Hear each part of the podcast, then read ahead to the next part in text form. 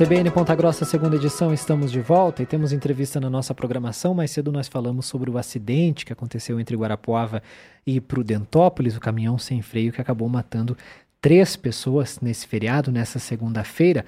E nós vamos conversar agora com o Reginaldo Koga, ele que é especialista em trânsito, sobre justamente esses acidentes, falta de freio, abuso de velocidade, excesso de carga, esses assuntos que é, todos os feriados entram aí em foco para a gente discutir todos esses assuntos. Reginaldo está ao vivo aqui com a gente. Muito boa tarde, obrigado pela gentileza da entrevista aqui na CBN. Tá, boa tarde, boa tarde a todos os ouvintes da CBN Ponta Grossa. Eu queria já começar perguntando, né, para você justamente sobre esse a, acidente. A gente tem, teve esse acidente para mostrar, né, para ter um exemplo, mas outros também que acontecem de, direto, né, aqui na região e também, claro, no estado do Paraná. Caminhões sem freios, né? É, existe uma é, causa para isso? O que, que pode causar esse, é, essa questão? É, claro, tem a questão técnica, mas também existe alguma negligência, né? Sim, o que nós temos observado nos últimos, inclusive diariamente, é, nós temos visto acidentes que envolvem, é, que causam danos a pessoas, a, enfim. O que nós temos visto, especificamente nesse acidente, você veja, o Maio Amarelo já inicia com essa tragédia. E o que se vê principalmente nesse caso dos veículos de grande porte, como você muito bem colocou, são questões essenciais como o excesso de peso, o abuso da velocidade e também a ausência da manutenção preventiva nesse tipo de veículo. Como esses veículos, é, eles normalmente não param, eles vão de um, de um ponto ao outro, carregam, descarregam, carregam, retornam ou vão para outros destinos. Muitas vezes essa manutenção acaba sendo negligenciada. E aí, em situações como, como percebeu-se ontem, você vê que o freio a ineficiência do freio, na verdade, não foi a causa do acidente, ela foi consequência de algum outro fato que tem que ser investigado pela Polícia Civil. Então, uma prova pericial tem condição de verificar efetivamente qual foi a causa desse acidente. E os veículos de grande porte, normalmente, quando se envolvem em acidentes, você vê que as proporções desses acidentes são muito maiores do que veículos de menor porte.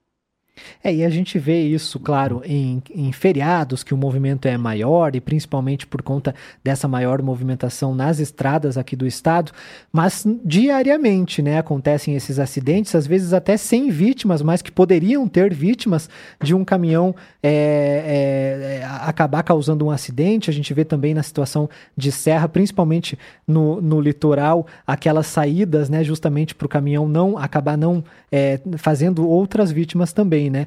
Eu queria que, que você falasse também para a gente sobre é, essa, essa questão, né? Eles são profissionais, né? Deveriam é, prestar atenção nessas questões técnicas também do, do veículo, né? Exatamente. E tem uma outra questão. O, o, os profissionais da área de transporte, principalmente nos períodos em que existe feriado prolongado, eles sabem que o volume de veículos é um volume significativamente maior do que o volume do cotidiano dele. Então, sempre que você verifica um feriado, esse volume é, cresce assustadoramente. Como nós estamos entrando agora num período em que não é mais um período de verão, mas um período em que começa a esfriar, a tendência é que esse fluxo de veículos que inicialmente se deslocava do interior para a capital e litoral, ele acabe percorrendo um fluxo inverso, litoral, capital para o interior do estado. E isso, e, e tanto que você verifica que numa única manobra, numa manobra em que ele derivou para a esquerda, veja qual foi a gravidade, a consequência desse acidente. Foram três vítimas que foram ceifadas, isso sem falar na questão dos danos materiais que resultaram do acidente. É, e aí a gente falou, claro, né, a questão dos freios, da questão mais técnica, mas nós temos outras questões que também acontecem bastante, é, excesso de carga e abuso de velocidade. A gente está falando, claro, de caminhão, mas também acontece com os carros, né? Não, exatamente. O que você vê, o, o, o, você, os componentes que acabam resultando no acidente, sim, ele tem três causas principais: a falha humana, uma falha mecânica e, inclusive, há que se considerar também a questão de uma falha na estrutura viária. Então, essas são as três principais causas de acidente hoje que você verifica. A maioria dos acidentes são causados por falha humana. Então, você percebe, às vezes, o motorista que já está percorrendo, está numa jornada extenuante, você percebe muitas vezes a ingestão de bebida alcoólica, consumo de substância que causa dependência química também. Aí você parte para uma outra questão, a questão de manutenção do veículo. A manutenção do veículo é essencial, é primordial. A diferença, muitas vezes, entre você ter um livramento de um acidente ou você causar um acidente está exatamente na questão da manutenção. E a manutenção sempre tem que ser uma manutenção preventiva. Não basta você, você se focar na manutenção unicamente reparadora. Outra coisa também, vamos voltar também para a questão da estrutura viária. Aquele local é o local onde de um alto índice de acidentes, o local onde aconteceu isso. Então, isso exige do motorista, dos condutores, uma atenção redobrada. Você não pode simplesmente querer chegar rápido de um ponto a outro. Você precisa ter consciência que aquele local é um trecho sinuoso, se existe ou não existe uma área de escape, que é o acostamento, se existe ou não existe aquela área de escape para os caminhões que descem, que tem sem freio, que nós verificamos isso na rodovia Regis Bittencourt, também na BR-376, sentido Joinville, existem essas áreas, na própria BR-277, no, no sentido Paranaguá.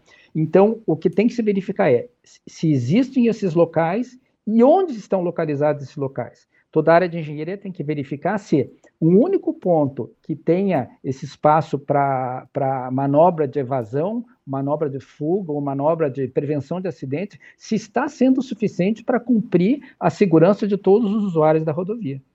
É falando ainda em qualidade né, das vias, nós temos trechos, muitos trechos de pista simples, também deve ter um cuidado redobrado nesses trechos também, né? Principalmente de serra. Exatamente. Olha, quando você, quando você tra transita num trecho, num trecho de pista simples, você tem que ter a, a, o cuidado de manter a distância de segurança do veículo da frente. Você tem que manter uma distância. Essa distância de segurança não é tão somente para evitar que você possa colidir na traseira, mas que você tenha também a visibilidade dos veículos que estão transitando em sentido contrário. O que comumente você, nós verificamos nesses períodos em que existe um fluxo maior de veículos, são veículos que eles trafegam sem uma distância de segurança. E essa distância de segurança, o que, que acontece? Você tem totalmente a tua visibilidade obstruída pelo veículo da frente, principalmente quando esse veículo é um veículo de grande porte. Então você acaba, você acaba muitas vezes sendo envolvido em um acidente ou numa situação que envolve risco, porque você perdeu completamente a visibilidade. Para isso é necessário que você sempre conduza o teu veículo de uma forma defensiva, sempre pensando na possibilidade de você ter que, de uma, de uma emergencialmente, você realizar uma manobra evasiva para você evitar o acidente. Nós temos os dados que foram repassados pela Polícia Rodoviária Federal, principalmente nesse último feriado. Em quatro dias, em todo o estado do Paraná, foram 6.500 veículos transitando acima da velocidade permitida somente nas rodovias federais aqui do estado. É um número bastante grande, né? Eu queria que você comentasse sobre isso, sobre essa necessidade também da população, dos motoristas, de se conscientizarem, né? É, você veja que você veja que a velocidade tem sido um, um grande componente na ocorrência dos acidentes. O que, que acontece com a velocidade? A velocidade, muitas vezes, ela não vai evitar que aconteça o acidente, mas em algumas situações a velocidade ela, ela acaba atenuando as consequências dele. Por isso que existe esse efetivo controle de velocidade, tanto pela Polícia Rodoviária Federal, pela Polícia Rodoviária Estadual, também pelo, o, na, pela autoridade de trânsito dentro do município. Esse é o objetivo de se controlar o limite de velocidade, porque você consegue atenuar as consequências na eventualidade da ocorrência de um acidente. E agora começamos o, o Maio Amarelo, que é um mês dedicado a essas questões de, de salvar vidas no trânsito, né? A segurança no trânsito. Esse mês também é para a gente aprofundar essa, esses debates, né? Sim, eu acho que eh, a, a sociedade como um todo precisa estar envolvida nessa questão da prevenção de acidentes, porque o preço que se paga para a, a família das vítimas de acidente é um preço muito alto que se paga quando aquele ente querido ele sai da sua residência e infelizmente não retorna mais. E é por, por isso que a, a, o empenho, a participação da sociedade, a formação dos condutores, é, você precisa você precisa conscientizar o condutor de que de que forma que ele reage a uma situação de muitas vezes você verifica um veículo cometendo algum tipo de abuso. Se você tiver, você comunica à autoridade que tem circunscrição sobre aquela via, você anota a placa, você faz essa comunicação. Por outro lado, você tem, por exemplo, a questão, dentro das cidades, a questão do pedestre. Como que esse pedestre tem se comportado também em relação ao trânsito? O pedestre é uma peça importantíssima nessa condição do trânsito. Como que ele tem se comportado em relação a esse contexto geral chamado trânsito? Como ele tem feito a travessia no local correto, ele tem tomado as devidas cautelas, como que ele tem se portado em relação a isso? Ele, a segurança dele responsabilidade de todos os demais integrantes desse sistema complexo chamado trânsito. Mas como que tem sido o comportamento dele? Aí você parte daí para uma outra situação. Como que tem sido o comportamento do o comportamento desse condutor? Como que você tem o comportamento desse profissional do trânsito, desse motorista? Se você não conseguir estabelecer um diálogo um diálogo entre todos esses integrantes, sempre você vai verificar que existe uma falha. Aí você vai, ah, nós acabamos tendo que diariamente noticiar acidentes e muitas vezes a vítima do acidente sequer teve alguma participação ativa naquele, ele só foi literalmente, ele ocupou a posição de vítima nesse contexto complexo. É principalmente né, na, na cidade a noção de de espaço do que do, de onde o pedestre deve ficar, de onde o, o, motorista de carro deve ficar, até o motociclista também, todas essas questões, se, é, sinal, né, é, sinaleiro, todas essas questões, seguir a risca, seguir a lei, para que essas coisas não aconteçam, né? É, você vê o, o, hoje o, o, número de veículos aumentou de uma maneira muito significativa. Então, você vê hoje que os, que os caminhões têm que conviver de uma forma harmônica com veículos, com as motocicletas, com as bicicletas, com os pedestres. Esse contexto, esse contexto todo complexo é como se você estivesse tratando o, de, um, de um organismo vivo. Esse organismo vivo, qualquer situação em que você altere, ele provoca um reflexo em toda essa estrutura. Então o trânsito tem que ser analisado sempre de uma forma, de uma forma sistêmica, de uma forma estrutural. Todas as medidas que você pensar, quer sejam as medidas preventivas, as medidas de educação, você precisa necessariamente envolver toda a comunidade. Isso deve começar lá, lá no início, nos bancos de escola. As crianças têm que ter noção do que é trânsito. Aí você consegue formar você consegue, a partir daquele momento, você vai formando pessoas preocupadas, você vai formando pessoas responsáveis que ela, a, que aquele, aquela decisão que ela toma não tem um reflexo exclusivamente sobre ela. Aquela decisão que ela toma tem reflexo sobre um contexto geral. Né? E outra coisa que nós temos verificado é a grande parte nos crimes de trânsito você verifica que acontece o crime de trânsito e é, o, o, causador desse, desse, desse crime de trânsito ele acaba saindo, acaba, é, consegue. Então, nem precisa ser para que, em algumas situações, essa, a, a pena tenha que, efetivamente, o causador do acidente ele tenha que cumprir a pena nas condições proporcionais à gravidade do dano que ele causou. É isso que eu ia perguntar, né? Porque a gente está tá tratando de crime, né? Então essas penas, é como que você avalia essas questões das penas dos crimes que acontecem nos trânsito, no trânsito, né, nas rodovias? Você veja, é, numa, eu tive uma, uma oportunidade em que me foi questionado, em que o exemplo foi um exemplo muito claro se você, se você entraria num avião em que o, se você soubesse que o piloto tomou uma ou duas doses de uísque, você entraria com a sua família para que esse piloto levasse você ao destino? Então, é, quando você pensa no, no, trânsito no veículo, em conduzir veículos sob efeito, sob efeito de álcool, eu penso da mesma forma. Eu, muito embora a legislação autorize alguns limites de ingestão de bebida alcoólica, eu, pessoalmente, eu, Reginaldo Koga, eu acho que direção e bebida não combinam. Eu sou partidário da tolerância zero.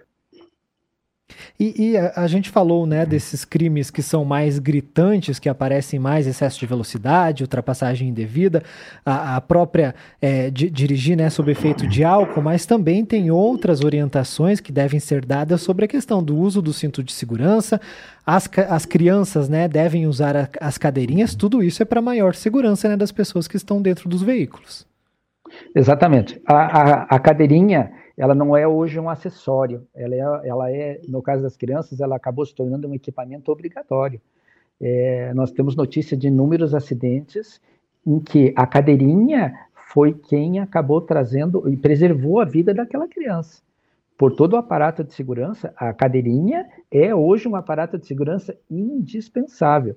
Outra coisa, o cinto de segurança. O cinto de segurança é, você não usa o cinto de segurança porque você mais à frente vai ter um, alguém fiscalizando. Você tem que usar o cinto de segurança porque o cinto de segurança pode ser a diferença entre a vida e a morte.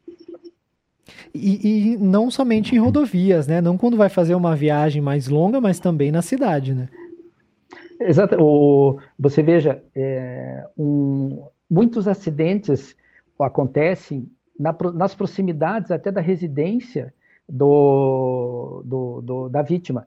Ah, não, eu só vou, eu vou me deslocar daqui, são só duas ou três quadras, eu vou um quilômetro daqui. Não, o cinto não é necessário. Não, o cinto é necessário. Hoje, você vê que os veículos, eles dispõem de um, de um, os airbags, por exemplo, para que eles sejam acionados, você precisa que o cinto de segurança esteja afivelado, que haja acionamento dos freios e que haja o impacto. Se você tiver sem o cinto de segurança, por mais que o seu veículo esteja equipado com airbags, sem o cinto de segurança, você não consegue fazer com que esse aparato de segurança seja ativado.